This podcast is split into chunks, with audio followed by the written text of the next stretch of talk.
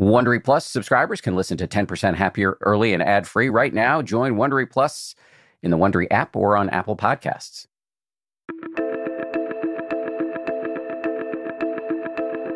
This is the 10% Happier Podcast. I'm Dan Harris.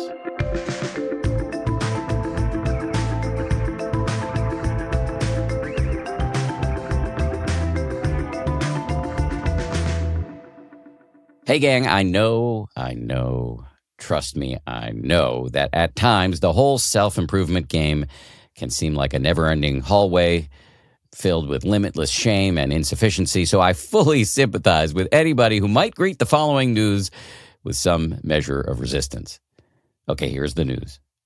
Turns out many of us are, of all things, breathing incorrectly. Again, I understand there may be some resistance here, but my advice is to approach this news as an opportunity. My guest today argues that fixing your breathing can help you with all sorts of ailments, both physical and psychological. What's more, the history of how our breathing got screwed up in the first place is totally fascinating. James Nestor is somebody I've wanted to have on the show for a long time. He's a science journalist who wrote a book called Breath the New Science of a Lost Art, which spent 18 weeks on the New York Times bestseller list and was translated into 35 languages. In this conversation, we talk about how he got interested in breathing in the first place, why we are the worst breathers in the animal kingdom, he says, uh, the importance of posture, the deleterious effects of mouth breathing, and why we need to chew more, the relationship between breathing and anxiety, the relationship between breathing and sleep. And then we dive into a whole bunch of breathing exercises, many of them pioneered by a group he calls the Pulmonauts. I love that name. Just to say before we dive in here, this episode is part of our Deep Cuts series where we dig into the archives and find some of our most popular episodes and repost them. As they say at Amica, empathy is our best policy. Whether you need auto, home, or life insurance, they're ready to help you protect the things that matter most to you. They're a mutual company, customer owned, in service to you. Amica representatives are here when you need them, and you can take comfort knowing a real person will be there on the phone to take care of you because the greatest measure of their success is your satisfaction.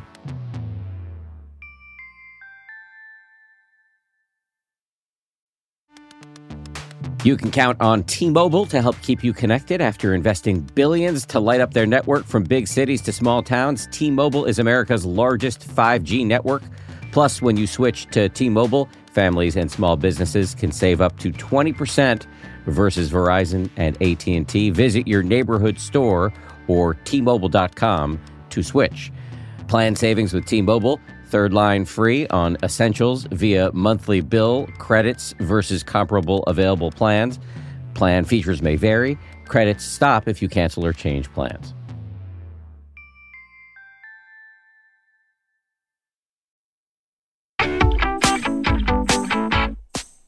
James Nestor, welcome to the show. Thanks a lot for having me. It's a pleasure. I've been wanting to have you on the show for a long time. And my wife, who's a pulmonologist, a lung specialist, has your book and it's been on the shelf for a long time. So I've been feeling guilty that I haven't had you on. So thank you at long last for coming on. Oh, of course. Yeah, my pleasure. Let me start with a really obvious question, which is eh, how did you get interested in breath in the first place? When you start off as a science journalist, you don't think you're going to be spending years and years writing about breathing. It seems like such a mundane topic, but it wasn't until I had a number of respiratory issues that I really couldn't find any help for over a number of years. I was healthy in every other way, or at least I thought I was, eating the right foods, exercising all the time. But my breathing, I was having issues when I was working out. I was getting chronic bouts of bronchitis and even mild pneumonia. And every time I went to the doctor, I was given a bronchodilator or antibiotics and sent on my way. And I thought that that was normal until a few years later, where I heard from another doctor that maybe switching the way I was breathing, improving my breathing could help. And it did, had a profound effect.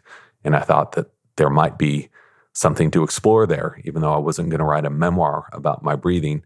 It definitely got me more interested in this unconscious thing that we do all day and all night. I love that you turned, you know, a pain point into something that's helping so many people. I want to quote you back to you and get you to hold forth on this rather compelling set of words that you put together here. Breathing, you say, breathing is a missing pillar of health. What do you mean by that?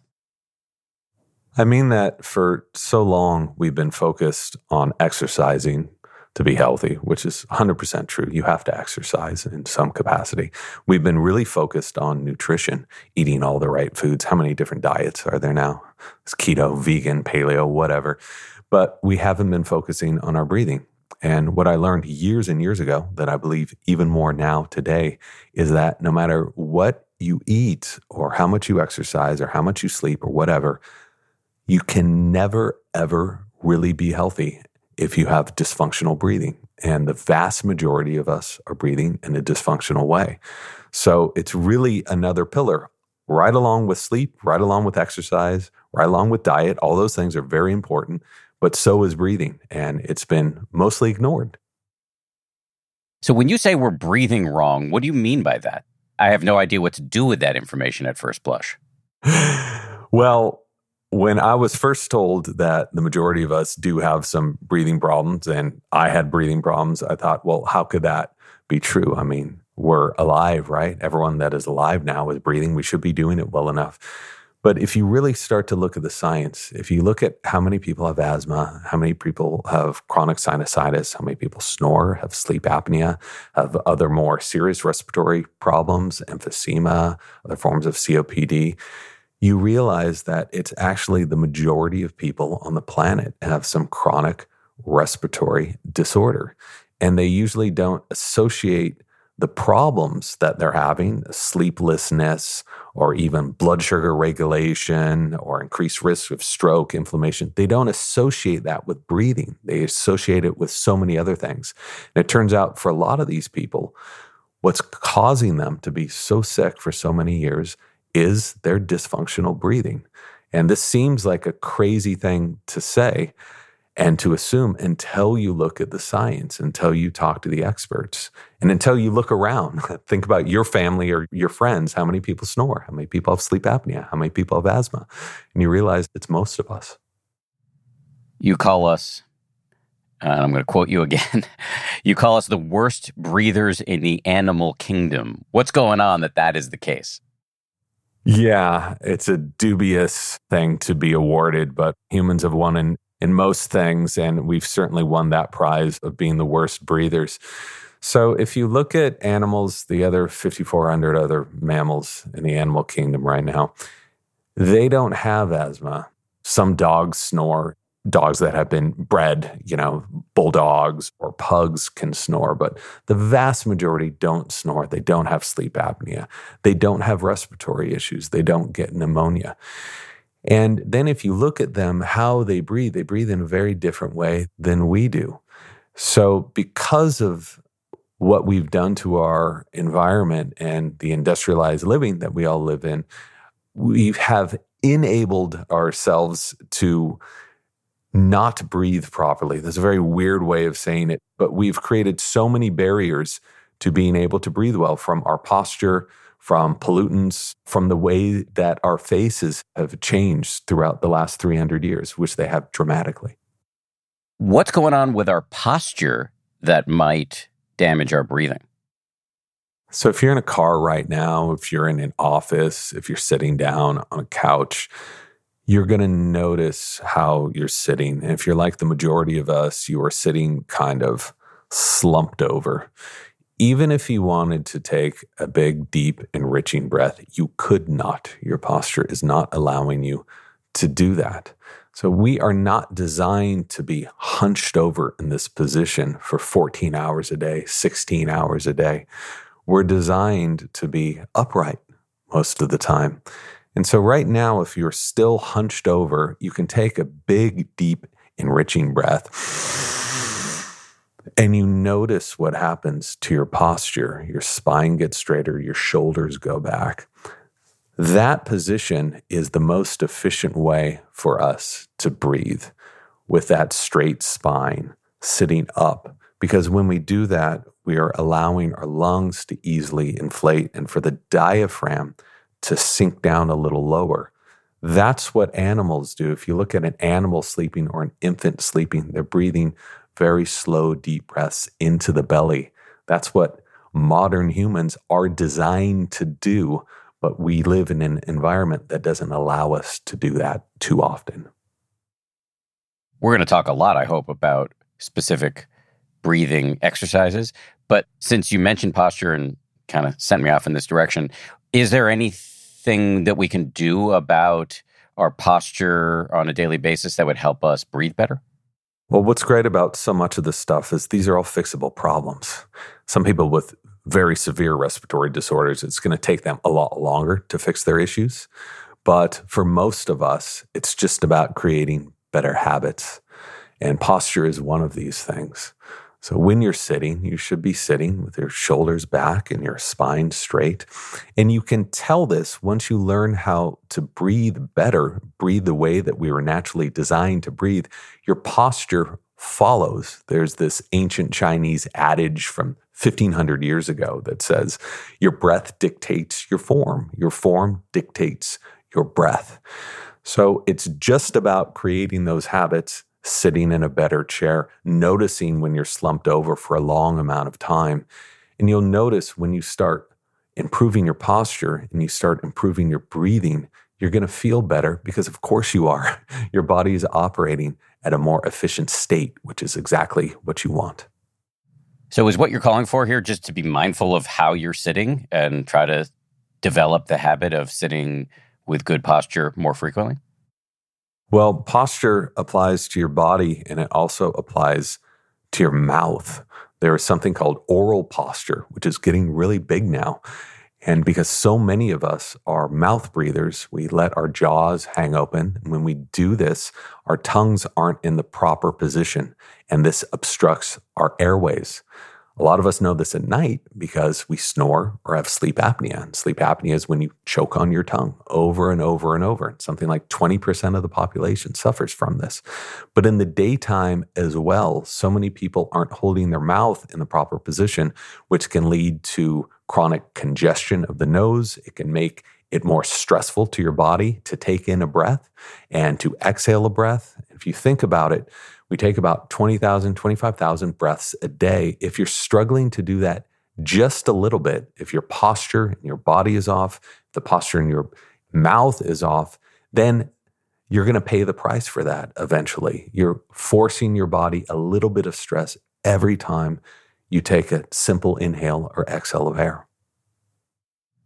How do you know if you're a mouth breather? Pretty easy. If your mouth is always dry, there's a very good chance you're breathing through your mouth, especially at night. People say, Well, is there any way to figure out if I'm breathing through my mouth at night? About 60% of the population breathes through their mouth at night. And this is terrible for us, terrible for so many reasons.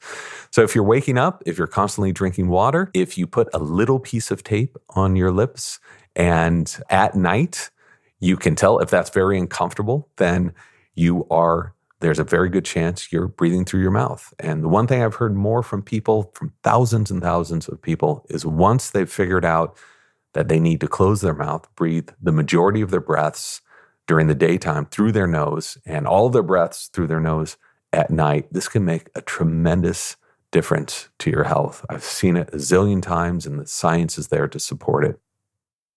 I buy it. I guess I'd just go back to the same question I had about posture, which is how do you actually do this? If you've lived a whole life breathing through your mouth, how do you just forcibly revert to the nose? Well, how do you change your diet? How do you exercise more? How do you get your 10,000 steps in? You create a habit out of it. And the very first thing you do is you become aware of it. It's not that hard. This isn't asking someone to go keto or vegan, right? This is asking someone to improve their posture throughout the day and just to become aware and notice when you're slumped over. And I think that these two things go hand in hand. As you're improving your posture throughout the day, you're improving your breathing. And as you're improving your breathing, your posture is going to get better. So, uh, you know, the point of this isn't to make people feel guilty. It's not to have another thing to feel bad about. Breathing's really easy. We do it all day long. So we can improve that throughout the day. You can set little alarms to do this. You can check in with yourself once an hour. How am I sitting? How am I breathing? There's a bunch of apps you can use, wearables, all that stuff. Whatever works for you to set that habit is really the key. Everyone breathes slightly differently. Everyone has a slightly different dysfunction. So everyone is going to respond to these shifts in their habit at different times. This is a very selfish question, but in terms of posture, am I better off at a standing desk? It depends. I think that going from standing to sitting is the best thing you could be doing. Shifting every hour, Daniel Lieberman at Harvard has studied this and has found like that's what you want to be doing. You don't want to be in the same position all the time. If you are standing, and I have one of those desks that I can stand or sit at, it's helpful to put a little ball under your feet so you're doing these little micro movements and you're not just standing there like a Greek statue the entire time, but moving a little bit. There was a study that found like just walking around for five minutes every couple hours can have such a huge and significant impact on blood sugar, on diabetes regulation, and on blood pressure. Because we aren't designed to just be statues. You know, we evolved in an environment where we weren't constantly running or constantly walking, but we were moving. We were sitting from one spot, standing up, doing something else. That's how our bodies are designed to function. And that's where we're the healthiest. I think some people are descended from very athletic, really, you know, great hunters and stuff. But I think I am descended from accountants because I'm sure that somehow my ancestors made it through the natural selection loophole as not designed to move. But anyway, the other thing you referenced before in terms of a sort of pernicious aspect of modern life that impacts our breathing is pollutants. Now, I get you've convinced me that posture both in terms of our mouth and our torso, you can take steps to fix that. But many of us don't have the option to just move. So, what do we do about pollutants? Yeah, and all these things I'm mentioning, I'm not trying to make an argument for going and living in a cave somewhere. I live in a big city, right? I'm constantly surrounded by technology. I work at a desk all day long what you're doing is incorporating some things to allow you to function in this modern environment a little better, to work a little more efficiently, to be able to survive and not break down.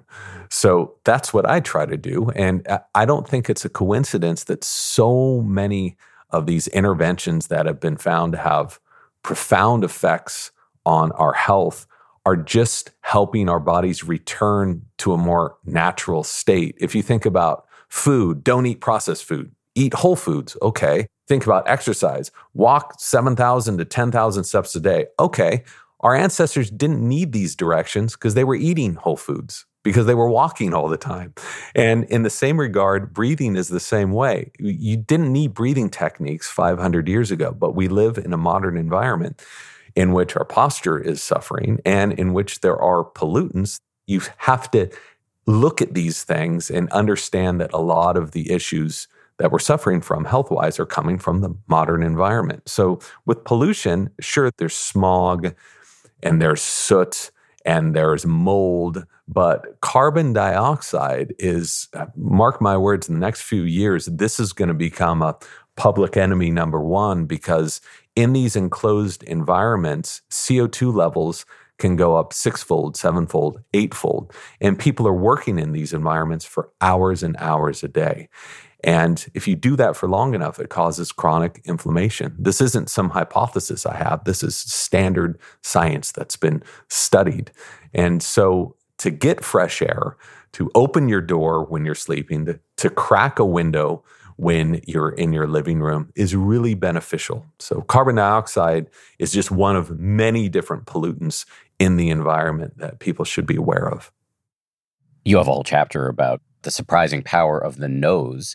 Can you just educate us a little bit about the marvels of the nose? Sure. A lot of us ignore this wondrous organ in the front of our faces because a lot of us are chronically congested for all the things that I mentioned. But what has happened in the past about 300, 400 years is that our mouths have grown so small that our teeth no longer fit. That's why we have crooked teeth. It's not a tooth problem, It's a mouth problem. And because our mouths have grown so small, they have pushed up into our sinus cavities. So the upper palate of your mouth is supposed to be flat and very wide. All of our ancestors had a mouth like that. The majority of us now have this very caved in upper palate. I'm a great example of this. When that upper palate caves in like that, it pushes into the sinus cavities and makes it harder to breathe through the nose. So when you're not breathing through the nose and you're breathing through the mouth, you're exposing your body to everything in the environment. All those pollutants I just mentioned, all of the allergens, cold air, unconditioned air, because the nose is our first line of defense for our bodies. It heats air, it humidifies it, it removes particulates, it helps fight off viruses and bacteria infections. So that's one of the main reasons that we are designed as animals, just like all the other mammals, to be breathing the majority of our breaths in and out of our noses, because this is what allows us to keep our bodies balanced and helps us defend ourselves against stuff in the environment. Why have our mouths grown so small? What's happening? The eternal question here. I spent months and months trying to figure this out. And I would talk to leaders in the field, and they would say, Oh my God, that's a good question. I don't know.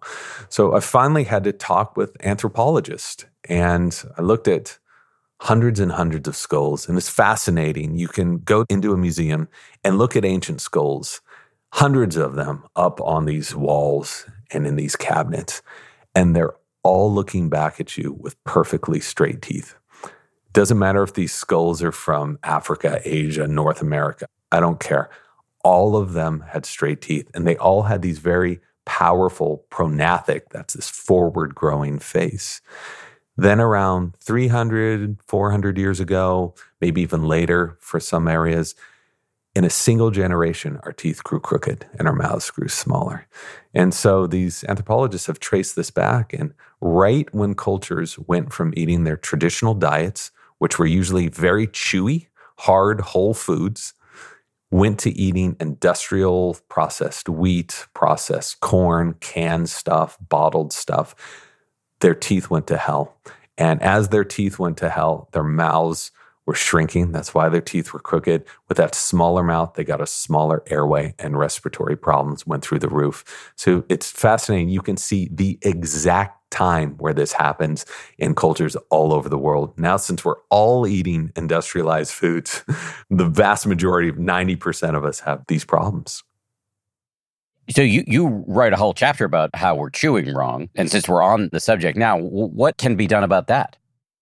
The fix is so simple. You just eat real food. You just do what, what your great great great grandparents did quit eating Cheetos, you know, even though they're delicious, quit eating pudding and eat the foods that our ancestors ate. So it's not as though we're chewing wrong, we're not chewing enough. All of our ancestors were chewing a couple hours a day, like starchy roots, meat. Like these things take a lot to chew. Raw roots, vegetables takes a lot of chewing. A salad, think about eating a huge bowl of salad. It'll take about a half an hour to get through that. That's great. When you chew, you're creating more muscle, you're creating more skeleture in your face, especially when you're younger. This is important if you're older, if you're an adult, but it is vitally important when you're young to get that chewing stress because your face is going to form around that. And they've actually done studies where you can look at kids fed industrial foods and look at kids who weren't, and they have vastly different facial profiles and vastly different airway profiles as well. So, just to put a fine point on this, the more we chew, the more we use these muscles in our face, that helps our breathing. That's absolutely right. Beautiful summary there. And chewing starts in infancy, it starts with breastfeeding. And that's why kids who are breastfed for two years will have less of a chance of having snoring and sleep apnea later on in life. They'll have a different profile. I'm a dude. Last thing I'm going to do is tell women to breastfeed their kids. That's not my role here. I'm just providing facts that I learned from anthropologists. That's all I'm doing. Am I uh, washed clean of that? I've yes. gotten into a lot of trouble talking about this. I want to be very clear. I'm a science journalist, presenting objective facts. I'm not gonna I'm not gonna comment because I don't feel like getting in trouble either. But on this issue of chewing, you mentioned that one thing we can do is eat real foods. What about chewing gum? Chewing gum is great for people who don't have temporomandibular joint issues, TMJ issues. A huge percentage of the population have these issues where if they open their mouth very wide, they'll hear a popping sound in the back of their ear. And when they clench their teeth down, they'll feel a little pain right where the jaw joint meets, right below the eyes and um, parallel to the ears. So for people who have TMJ issues, chewing more is probably a bad idea because you're going to exacerbate that problem. For people who don't, yes, chewing gum has been shown to have a lot of benefits. I'm not talking about chewing 10 hours a day. You know, people wrote me and they said, I'm really taking this chewing thing seriously. I'm chewing now eight hours a day, like all day. No, this is just maybe half an hour here and there. Harder gum, the better. Obviously, sugar free, avoid saccharin and all that, but hard gum. And now there's some gums coming out that are designed to do this, to chew. But a carrot works really well as, you know, you can do that as well. Back to the nose for a second. Should we not trim our nose hairs? Uh, just as I'm not going to tell women they need to breastfeed more with all the stresses they're dealing with in life right now. I'm not going to tell people that they should not be trimming their nose hairs. I will provide some factoids, and you can do what you want with this. That people who have a denser nose hair have less of an incidence of having asthma, which I think is interesting because what these nose hairs do, they're there for a reason, right? This isn't a random thing. They're there to catch particulate. They're there to slow down the air that you're taking into your lungs, and they're there to capture moisture. So, all of these things are very important. You don't want air to just go into your lungs very quickly. You want it to go in in this very fluid, rhythmic way. And this is what the nasal hair helps to do. You know, if you're one of those people who are just sprouting nasal hair freely all the time, you might want to trim that back a little bit just for social reasons. But as far as trimming all of the nasal hairs out of your nose, I think that's a bad idea because you're denying your body the ability to do what it's naturally designed to do and to help protect your lungs and to get oxygen more easily. Coming up, James Nestor on why proper breathing is so connected to anxiety. And we talk about breathing techniques that can act as a pressure relief valve for your body and brain.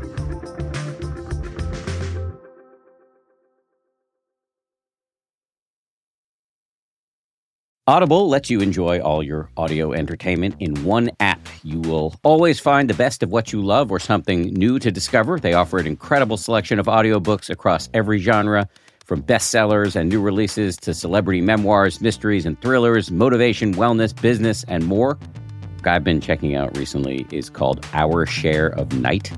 It's technically, I guess, a horror, but it's definitely literature. I mean, it's incredibly well written, absolutely fascinating, and it really does rhyme with some of the themes that we explore uh, on this show. I highly recommend it, although I'm only uh, through the, the first 15, 20% of it, but already I highly recommend it.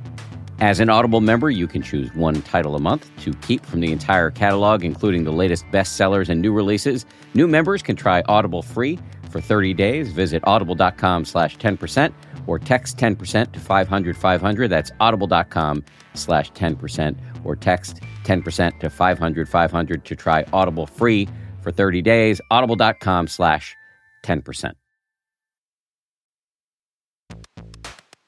I love cats. I make no secret of that. We've got four cats. But here's the thing about felines they poop a lot.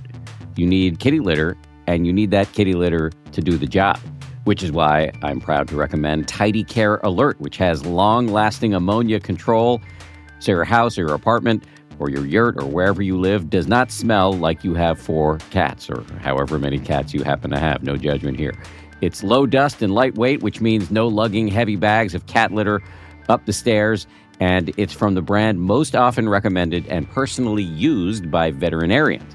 Tidy Care Alert uses color changing crystals to detect potential concerns and help put your mind at ease. Let Tidy Care Alert help keep an eye on your cat's health.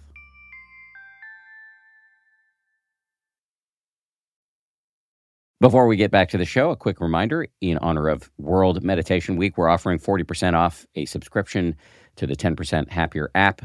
Head over to 10%.com slash 40. That's 10% spelled out dot com slash 40 to get started. Much of your book is dedicated to consciously changing the way we breathe. And I never heard this term that you use quite a bit here. So I want to say the term to you and get you to talk about it a little bit. Pulmonauts. So I was trying to find a word that encompassed everybody who has a deep interest in breathing. And a lot of those people are researchers and academics, but not all of them. Some of them are people like me who couldn't find any help for their chronic respiratory issues, found a way of fixing it, and got really interested in breathing. Some of them are people who had emphysema and managed to significantly reduce the symptoms of emphysema. Some of them are people who had mild to moderate scoliosis and straightened their spines with proper breathing. It's true. This actually happened. So, under that umbrella is you don't have to have an MD to be a pulmonaut, but these are people who have spent a large portion of their lives dedicated to understanding and bettering their breathing and the breathing of other people around them. So let's go through some of what you've learned from these folks. You use a phrase, the art of exhalation. What does that mean? So I'm happy that we are done with all the depressing topics of why we're the worst breathers in the world. And now, gentle listeners, we're on to the more inspiring topics. Let's talk about exhaling. So, so many of us are really good at inhaling, right? We think breathing is all about inhaling, but you can't get an enriching inhale unless you first really get a proper exhale. And singers know this more than anybody. You have to learn how to exhale all that air out and then take that enriching breath in. And what allows us to take in air and to exhale it, our lungs don't do this by themselves, right? We've got this big muscle that looks like an umbrella that sits underneath the lungs. It's called the diaphragm. And that diaphragm goes up and down about 50,000 times a day most of us are only allowing that diaphragm to extend maybe 10, 15, 20% of its natural ability. By allowing that diaphragm to descend more and then to rise back up a little more, you are able to take fewer breaths more easily. And the kicker with the diaphragm, not only does it help control our breathing in this way. But when it descends, it massages the organs right below it the kidney and the stomach and the intestines. Our organs need this to purge lymph fluid. So when we're holding our breath and we're just breathing these very shallow breaths throughout the day, our body and specifically our organs aren't able to function properly. And this is why so many people have gut issues and other issues down below in the stomach area because they aren't allowing their diaphragms to really extend to their full width. So, what do you recommend in terms of boosting our diaphragm activity and massaging the organs and all that other good stuff? There's this thing called yoga that's been around for about 5,000 years. And guess what it does? The one thing it does is it teaches you to make your rib cage very flexible, your intercostals very flexible. It teaches you to take these big, enriching breaths. And then it teaches you to softly massage your organs. So the benefits from yoga are right there. Yeah, there's some muscles involved and stretching involved. All that's great, but 90% of the benefits from yoga are from that deep breathing and that massaging of these organs. So you don't have to do yoga in order to get these benefits. What you can do is just learn to take slower, lower breaths. And anyone can do this. When Westerners hear this, they want to go from zero to 100 and they start going. oh, yeah, I really, really feel it. Yeah, this is really benefiting me. Start slowly. You're not going to go if you've been sitting on a couch for five years, you're not going to go run a marathon. So start very slowly. And I think a great exercise is to inhale to a count of about five or six and exhale to that same count. This is called coherent breathing. Anyone can do it. It's free. You don't need an app for this. No one's trademarked it. So just breathing in these slow rhythms, in these cycles, allows your diaphragm to descend a little more and it allows it to rise up a little more. And what you'll be feeling from this isn't some placebo effect. This is you accessing your biology and allowing your body to function more efficiently. So, if I'm hearing you correctly, this is an exercise we can do periodically throughout the day. It's not that we need to learn to breathe like this all the time. I've been doing it during this entire interview. You can do it whenever you want. You can do it answering email, doing dishes, watching Netflix, whenever, driving in a car. And that's the great thing about breathing. We carry it around with us all day long. So we can improve it all day long if we like. So with an exercise like this, the point isn't to have this on your to do list as another thing you have to do every hour. It's to acclimate your body very slowly to what natural breathing is so that it becomes a natural habit, so that it becomes unconscious, so that you don't have to think about it. But that takes time for people. It takes a couple weeks or a couple of months. So this slow breathing, you can do it anytime. Okay, so just to, again to put a fine point on it, you're saying that if we start doing this exercise with regularity, it will change our default mode of breathing all the time.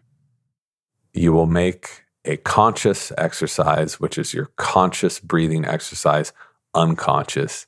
Yes, that's exactly it. I cannot guarantee when that switch will happen for people because everybody's different. Some people will feel it happen after a couple of weeks, some people a couple of months. It took me a couple of months because I was such a dysfunctional breather. And now there is no way I'm ever breathing through my mouth during the daytime or night. And I track my breathing and it is consistent throughout the day. It just takes a while. It's something you need to do. You can't pop a pill for this, but I tell you, the, the science is very clear that this can have a profound effect on your health. And the technique you're recommending here, coherent breathing, is what can make that switch for us. Breathing in to a count of six, say, and breathing out to that same count. That's a great place to start. You can do innumerable different ways of breathing healthy. The very first thing you should do is train yourself to breathe through your nose almost all the time. It's okay to breathe through your mouth when you're laughing, when you're doing some exercise, whatever, but the majority of your breath should be through your nose. Just doing that, your nose is going to regulate the amount of air that's coming in and out of your body, right? Because it takes much longer to breathe a nasal breath of air than it does to breathe a breath of air through your mouth. So just doing nasal breathing, you're about 70% there. And then you can add into this slower breathing. I don't care if you do five to six breaths per minute. You can do even shorter than that or longer than that. But this is just, you have to find what feels good for you and get comfortable with it. And then you can increase that time. And you'll feel a difference. You can take your blood pressure before and after a few minutes of breathing this way in this slow, smooth rhythm and see what happens. And for me, it's it's profound. Slowness seems to be really important. Another phrase you use is we've become a culture of over breathers. So the slowness, I'm only mentioning slowness so often because we're breathing too much and because we're breathing too many breaths and because the volume of our breath is too much. So what I'm trying to say is that all of these tricks that we're doing are just getting us to be natural breathers, the way that we were designed to breathe. If you look at indigenous cultures, the few that remain on the earth right now, they don't need diet advice or exercise advice or breathing advice. They're already breathing perfectly. They're eating natural foods. They don't have high blood pressure or diabetes or get strokes or heart disease. They don't. So how can we breathe to allow ourselves to enter that stasis? We need to get normal before we can go up the next rung of human potential. So by saying you need to breathe slower is essentially me saying you need to breathe normally. But for the vast, vast majority of the people, breathing slower is going to get you closer to normal. Okay, I think I'm going to pick up now on this phrase you just used about moving up the next level in human potential. So I think this is an appropriate segue. What is breathing plus? So, breathing plus is another one of those umbrella terms that I wrote to try to encompass all the ways that once you're normal, right? Where else can you go with breathing? What can it do for your mind? What can it do for your body?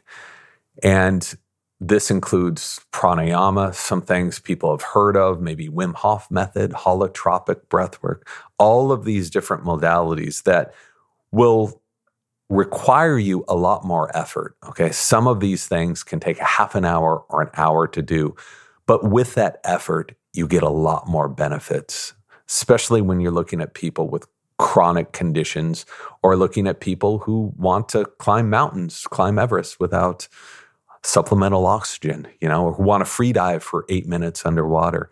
These are people who've accessed these different ways of breathing to do really incredible things with their bodies. As I referenced before, I am descended from ancient accountants who were not doing incredible physical things. So I don't care about freediving for eight minutes. I do, however, want to live a long and healthy life, uh, as I believe we are on the precipice of exploring these various breathing plus techniques. Are there benefits here for you know boring people like me who don't want to do extraordinary physical feats? You say you were descended from accountants. I kind of believe that, maybe not. If you look at our ancient ancestors, we were all the same, right? And then we started segmenting off once we got into villages and industrialized society came up. So there's a reason why we all had the same straight teeth. And there's a reason why doing these things can allow you to, the, the body is malleable. You can get back to that thing that you were born from because we were all part of the same community. Yeah, it was thousands of years ago, but that still doesn't mean you can't see improvement from these different techniques. And if you're talking about breathing plus, from what I've seen, you are only going to benefit from improving your breathing, just like you're only going to benefit from eating a better diet. You're only going to benefit from sleeping better, right? It's always a net gain. Some people benefit a very little amount and some people, it's completely transformative. And this doesn't mean you have to breathe in these certain ways to free dive for eight minutes or to hike Everest without supplemental oxygen. A lot of the people who come to this are suffering from the things that most of us are suffering from depression, anxiety, panic, sleeplessness. They're stressed out. And that's where these modalities really come in handy. And they've been studied, literally thousands of studies have shown how effective they are. So that's really compelling. You're saying that these breathing techniques that we're going to talk about in more detail can help you, even if you're not planning to do something physically extraordinary like hike without supplemental oxygen, it can help you reset your basic unconscious mode of breathing and it can help with lots of physical ailments that come from having a default mode of breathing that is dysfunctional. Yes. And I've heard from so many psychologists and psychiatrists. I was just talking to Dr. Richard Brown at Columbia, who the very first thing he does with his patients with anxiety, depression, panic, whatever, is he sits them down and he has them fix their breathing. And this is the most powerful thing more than anything else because they are all terrible breathers. They're overbreathing, they're constantly holding their breath. So you don't need to want to be a superhero, an athlete to do this. This is allowing you to bring balance back into your stressed out body. And I was just talking to another psychologist who said, you can never, ever heal anxiety, ever without first fixing breathing. You can take pills and powders, which will numb the symptoms, and those pills and powders work wonderfully for a lot of people. They're great, but you can never really cure it unless you first fix your dysfunctional breathing. And these breathing plus methods, yeah, they're a bit more strenuous, but they can get you there faster and the benefits are more pronounced. That's very exciting. So let's talk about them. One is more on occasion. So, when I was talking about a lot of us are overbreathers, I'm talking about being an unconscious overbreather. When you're at your desk and you're that's really bad to be doing that because that's sending stress signals to your body. Your blood sugar is going to go up, cortisol is going to go up, all those bad things to have go up constantly throughout the day. It's going to wreck your health eventually. But to consciously overbreathe for short amounts of time, this is like a pressure release valve for your body and for your brain. What you do is you focus all that stress throughout the day into this breathing technique. And then you get it all out, which is why you can look at your data before and after, look at your blood pressure, look at your blood glucose, look at other your heart rate variability before and after these techniques and they can be really transformed in some significant ways. So there are various ways of doing this. They have various names because they've been developed over thousands of years in different cultures. You can call it yoga, pranayama, Wim Hof method, whatever, but they're all generally doing the same thing where for about 20 minutes or somewhere even longer, you do these heavy breathing, rhythmic breathing patterns. And these have been around for thousands of years, but luckily, in the day today where we live, we can measure what happens to the body objectively, what happens to the brain. And they're very powerful. And it's been proven time and time again. Can you run us through some specific exercises that fit into this bucket? Sure. And I'm not preaching for one or the other. People need to find what works best for them. And the reason why I saved this section for the end of the book is you first have to figure out your normal breathing. Okay. You need to breathe through your nose. You need to breathe more slowly, breathing in this rhythmic pattern. Should not be mouth breathing. So once you've got that figured out, some exercises I like doing, especially if I'm traveling a lot, or Kundalini breath work, which has been around for thousands of years. And it's I can't demonstrate it now because you have to really see someone doing this, but it's forcing yourself to overbreathe and it's almost like interval training. You breathe a lot and then you stop and breathe more slowly. And then you breathe a lot and you breathe more slowly. And by doing this, you're acclimating your body to these different rhythms. You're working out that diaphragm and you're teaching your body that you can control when stress comes on and when and how to turn it off. Because you can feel stress increasing in your body when you're breathing very vigorously. That's what it's supposed to do. Then, when you switch your breathing, you can feel this calmness take over your body. And you can use that on off switch throughout the day. This sounds very compelling. Just to make sure that I understand this, though, you said at the beginning of the last answer, we need to make sure we get our normal moment to moment breathing under control before we dive into these breathing plus techniques like Kundalini or the Wim Hof technique. So I shouldn't, uh, before I get real excited about, you know, do the typical Western male thing of going zero to 150 in 0.5 seconds, I should start with something like coherent breathing, which you referenced earlier, and make sure that I'm I'm not as doing as much mouth breathing, et cetera, et cetera, before I dive into the deep end. Well, I'm not going to tell you what you should do with your life or any other listener. You can do whatever you like. Some people go straight into these intensive breathing techniques and they love it. I have found by talking to so many researchers, if you really want to improve your health, figure out your breathing before that. Learn how to take a normal breath. You're going to get a lot more out of these exercises if you learn how to take a normal breath. And especially, I was talking to Matthew Walker about this. He's a sleep specialist in Berkeley, right across the bridge from where I live. And such a huge percentage of the population is suffering from sleep disordered breathing. You have to get that under control. So, to answer your question, yes and no. If you want to just jump into these intense breathing techniques, that's great. They'll probably have a benefit for you. I think they'll have a lot more of a benefit if you can get your regular breathing down first. That's what I've experienced. And that's what a lot of breathwork teachers have told me time and time again.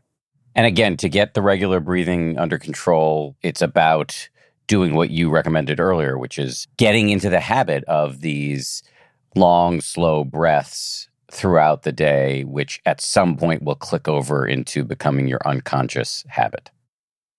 Yes. So the very first thing I would do is learn how to become an obligate nasal breather. This sounds crazy, but I'm going to tell you a little trick that has worked for a lot of people is you get some tape with a very light adhesive on it, surgical tape, micropore tape. You can buy this at Walgreens or wherever. And take a little bit of that adhesive off. So make sure it's not too sticky. And next time you're answering email alone in your office or doing something where you're not going to be talking, put that little piece of tape on your lips and do it for 10 minutes at the beginning. Do it for half an hour after you get comfortable with that. Do it for an hour after that. This is going to unconsciously train you to keep your mouth closed. You would be amazed how many people are breathing through their mouths, especially doing office work.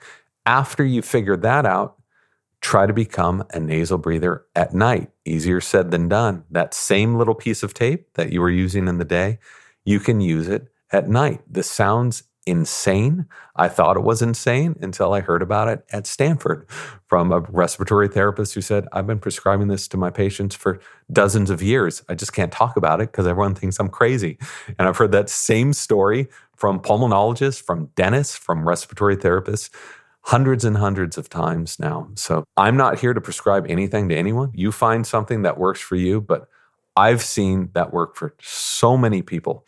And once you've gotten that nasal breathing down, I think then you have graduated to do some more intensive breathing. Coming up, James talks about the connection between how you breathe and how you sleep.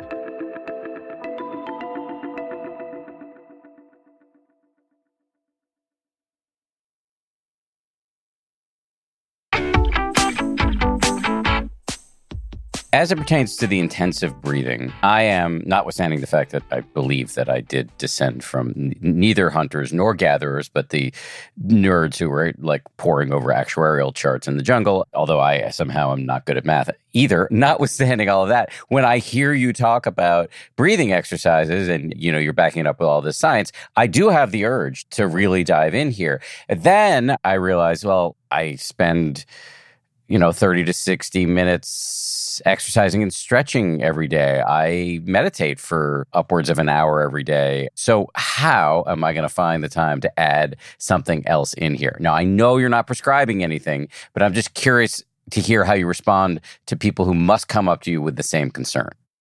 If you're meditating, you're already focusing on your breath. I don't know of any meditation where you can sit there and focus on something and go, the very first step of any meditation that I've done is okay, I want you to sit down and focus on your breath.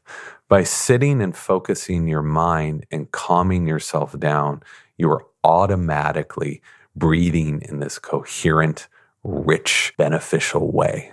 So, my argument, and th- this has not been proven, but it's a theory that and I've heard this from so many people who've studied this stuff for decades that the benefits that people get from meditation at the beginning for the first six months or, or first year, 95% of those are tied to the way in which you're breathing while you're sitting there focusing. Of course, after that, when you get really good at this, you can, you know, affect how your brain is working. You can grow more white matter, like all of gray matter, all of these different benefits. But at the beginning, this is forcing people to slow their breathing down. And it's interesting that if you just breathe as though you're meditating, because a lot of meditators breathe in these slow rhythmic patterns of about five breaths per minute, and think about whatever you want. Watch Tiger King on Netflix, but like something just toxic and awful, but breathe in these beautiful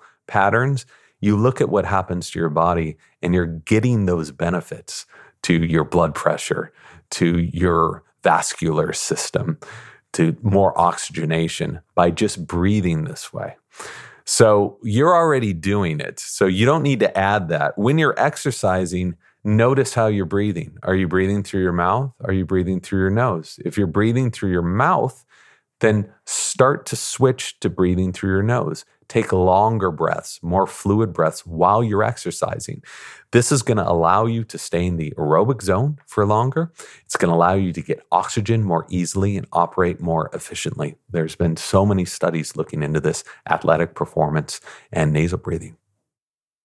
I want to stick with this subject of whether breathing exercises might be useful for people who are already meditating because I, I, believe a lot of people who listen to the show are already meditating. But let me start with this though. The type of meditation I do is explicitly not a breathing exercise. I do often spend two to three minutes at the beginning of a meditation doing a long breath in through my nose and then an even longer breath out through my nose just to kind of settle the body and arrive. But generally speaking, when you meditate in, in mindfulness meditation, you are not manipulating the breath in any way. Does that fact set in any way obviate some of the reassurances you were giving me earlier?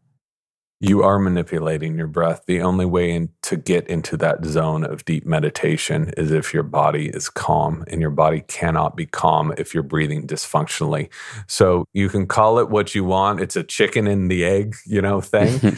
but by being able to enter into that complete stage of focus and restfulness and balance, you cannot do that breathing dysfunctionally. So, whether you like it or not, You've been doing breath work for a long time now. So there you go.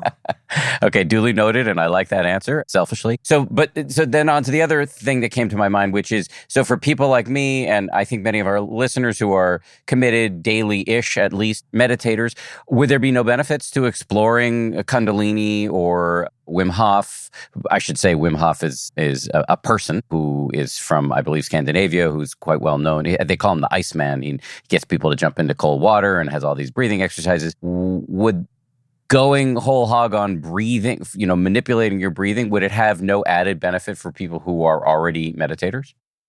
Breathing is only going to complement your practice. There's no way it can detract from it. You will only benefit, maybe you're going to benefit a little you know, maybe you're really going to be transformed by it. Everyone's different, so it's hard to reassure someone that this is going to happen or that's going to happen. But though that is peanut butter and chocolate, those two things. And that's why you see so many meditators getting into breath work and so many breath work practitioners getting into meditation. To me, they're all part of the same umbrella. They're all the same thing. There's a Venn diagram, they're almost bled into one another completely. But I know people who have done very calming meditations for years and years, Buddhists who have discovered breath work, and it's a different sensation, it's a different thing, but it contributes to that balance and that overall health that you are establishing in your brain and in your body. And there's only one way to find out it's to do it and to see if it's right for you. Check it out. Another selfish question this has to do with sleep. I'm curious about the link between getting better at breathing and sleeping better. Now, I think we all know, and we've covered this a lot on this show, that sleep apnea is something you should get checked out for. But if you don't have sleep apnea, like me, and you have trouble sleeping, would engaging in breathing plus in the suite of breathing plus options potentially help with insomnia? It helps a lot of people. I'm not going to say it's going to help every single person suffering from every single sleep problem. Of course not. But it's been shown to be very beneficial for a lot of people in the same way that having a meditation before you go to sleep has been shown to be very beneficial. What you don't want to do when you're sleeping is to be stressing your body out. This is the time for your body to reset itself, to flush out all those toxins from your brain, to really restore itself and get ready for the next day. That's a really hard thing to do if for eight hours you're going, and you have sleep apnea or you snore. Like in, in, the US, we, we look at snoring as almost this cute thing. There's videos of like kids on YouTube snoring and parents saying, Oh, look, look how cute this is. This is someone who's struggling to breathe when they're supposed to be restoring their body. There's nothing cute about it. It is so damaging. And somewhere up to you know 50% of us snore on occasion and 25 quarter of the population snores constantly this is really really bad news and it's been studied for decades. No one is arguing about the science behind this, but people don't seem to get the message that you're never, ever going to really be healthy if you're struggling to sleep. And especially if you're struggling to breathe when you're struggling to sleep. So that's the first obstacle is to make sure you're breathing in a healthy way when you're sleeping. Then you can tackle the anxiousness or anxiety or other reasons you may be suffering from insomnia. But from the data that I've seen, a huge percentage of the people complaining about insomnia suffer from sleep disordered breathing. So you've got to get that taken care of first and foremost. There's a kind of breathing exercise that you've gotten into. I'm going to mangle the pronunciation. Sudarshan Kriya, mm-hmm. I believe. Very good. Yeah. Oh, was that okay? Good. You said it's the most powerful technique you've learned. And again, I know you're not prescribing or pitching, but I'd be curious to hear what is this exercise and how and why has it been helpful for you? So, this was the exercise that really made me aware of the potential of breathing from being an extremely skeptical guy I'm in San Francisco. There's a lot of woo-woo stuff around here. I'm the I'm on the opposite end of that spectrum. But after suffering from a lot of respiratory issues, this was the class I went to that a doctor suggested I check out.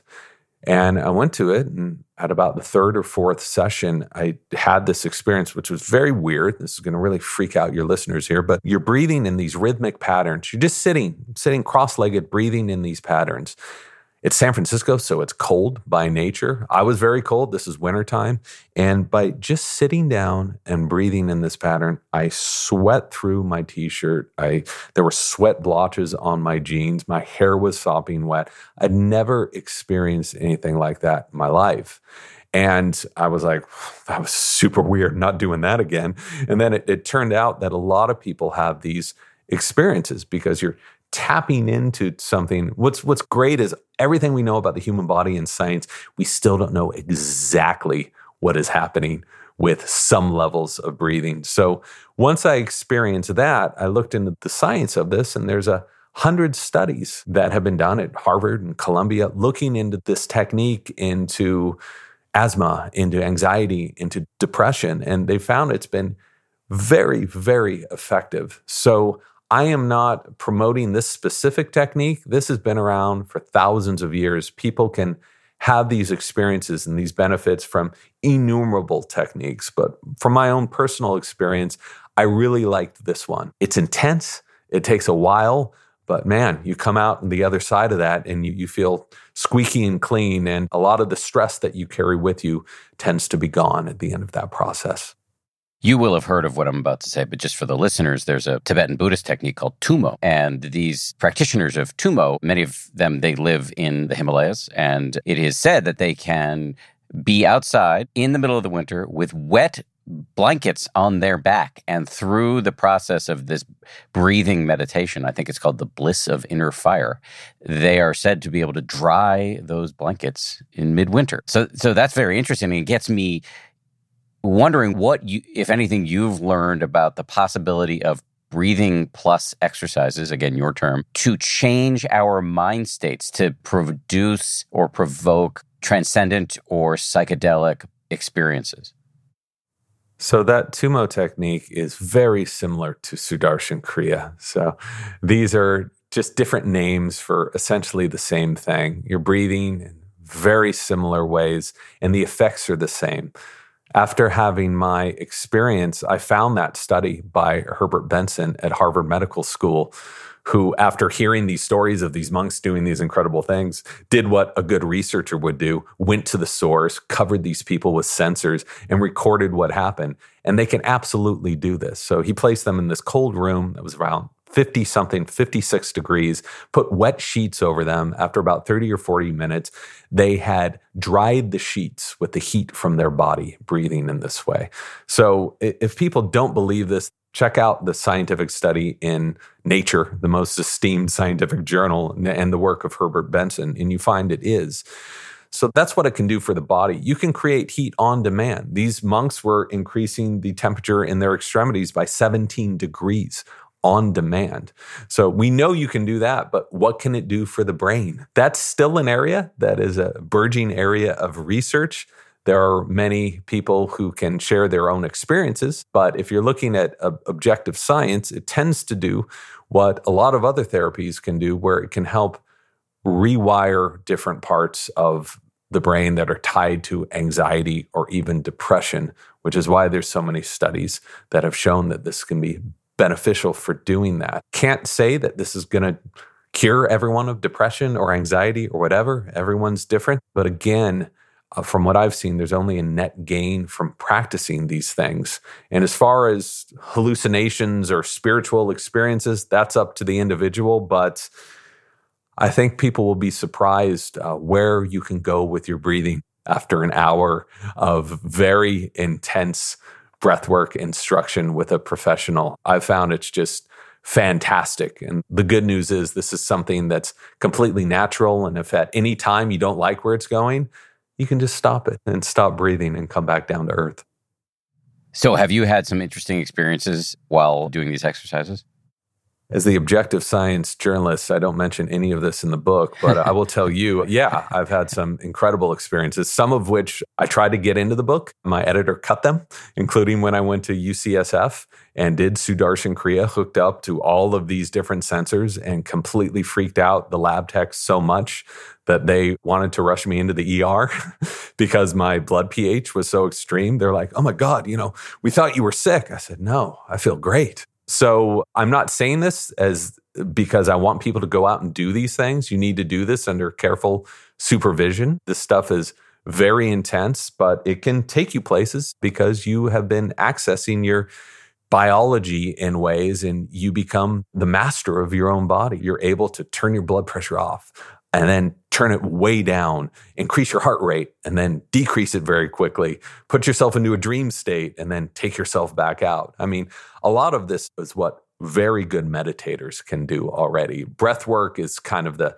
the bullet train to get there a little bit quicker in some cases.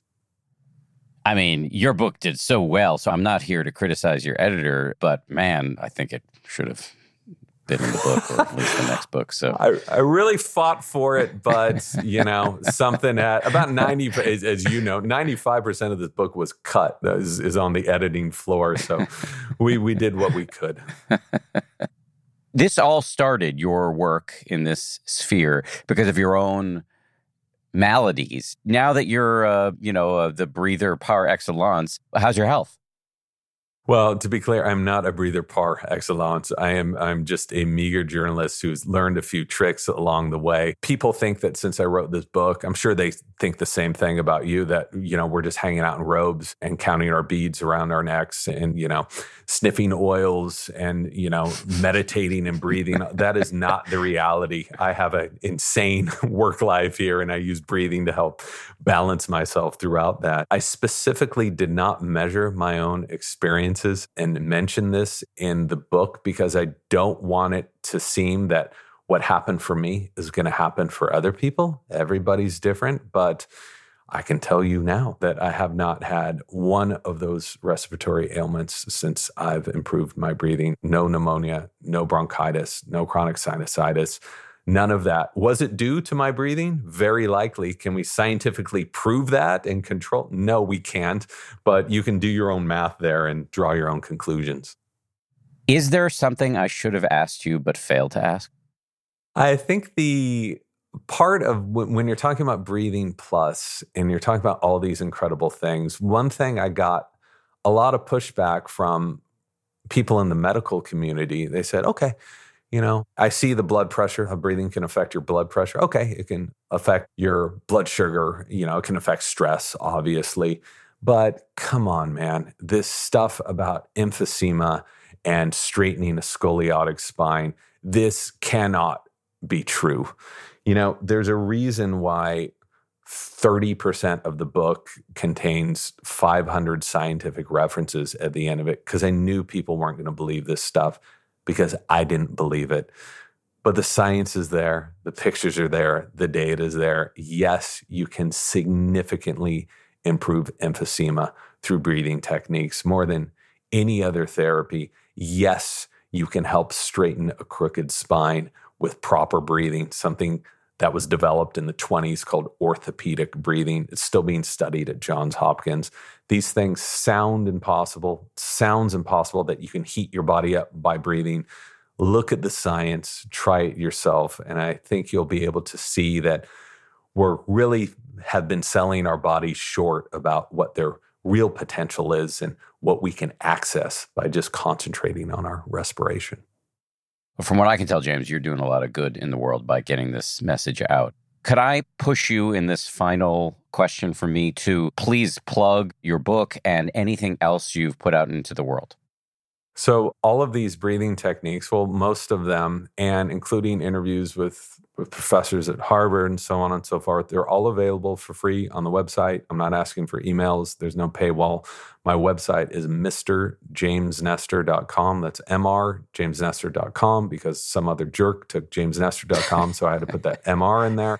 There's also links to a bunch of other stuff. The entire bibliography, all 400 scientific references are available for free for everybody. I have a book out that we have mentioned, and I'm trying to get better at the social media thing. So I'm on Instagram and I don't post pictures of delicious food I'm eating. I only post things in the science of breathing. And my Instagram handle is Mr. James Nestor. Well, Mr. James Nestor, it's been a pleasure to talk to you. I really appreciate you taking the time to do this. Thanks a lot for having me. That was a lot of fun. Thanks again to James Nestor. If you want to learn more about breathing, we're going to drop a link in the show notes to a previous episode that we did with the great Emma Seppala, where we talk about the powerful uh, physiological and psychological benefits of breathing exercises. Thank you for listening. Really appreciate that. We could not and would not do this without you. Thanks as well to everybody who works so hard on this show. 10% Happier is produced by Gabrielle Zuckerman, Justine Davey, Lauren Smith, and Tara Anderson. DJ Cashmere is our senior producer. Marissa Schneiderman is our senior editor. Kevin O'Connell is our director of audio and post production. And Kimmy Regler is our executive producer. Alicia Mackey leads our marketing. And Tony Magyar is our director of podcasts. And finally, Nick Thorburn of Islands wrote our theme.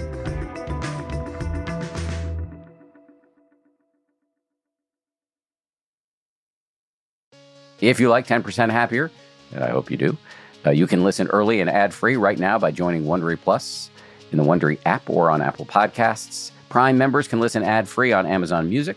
Before you go, tell us about yourself by filling out a short survey at wondery.com/slash survey.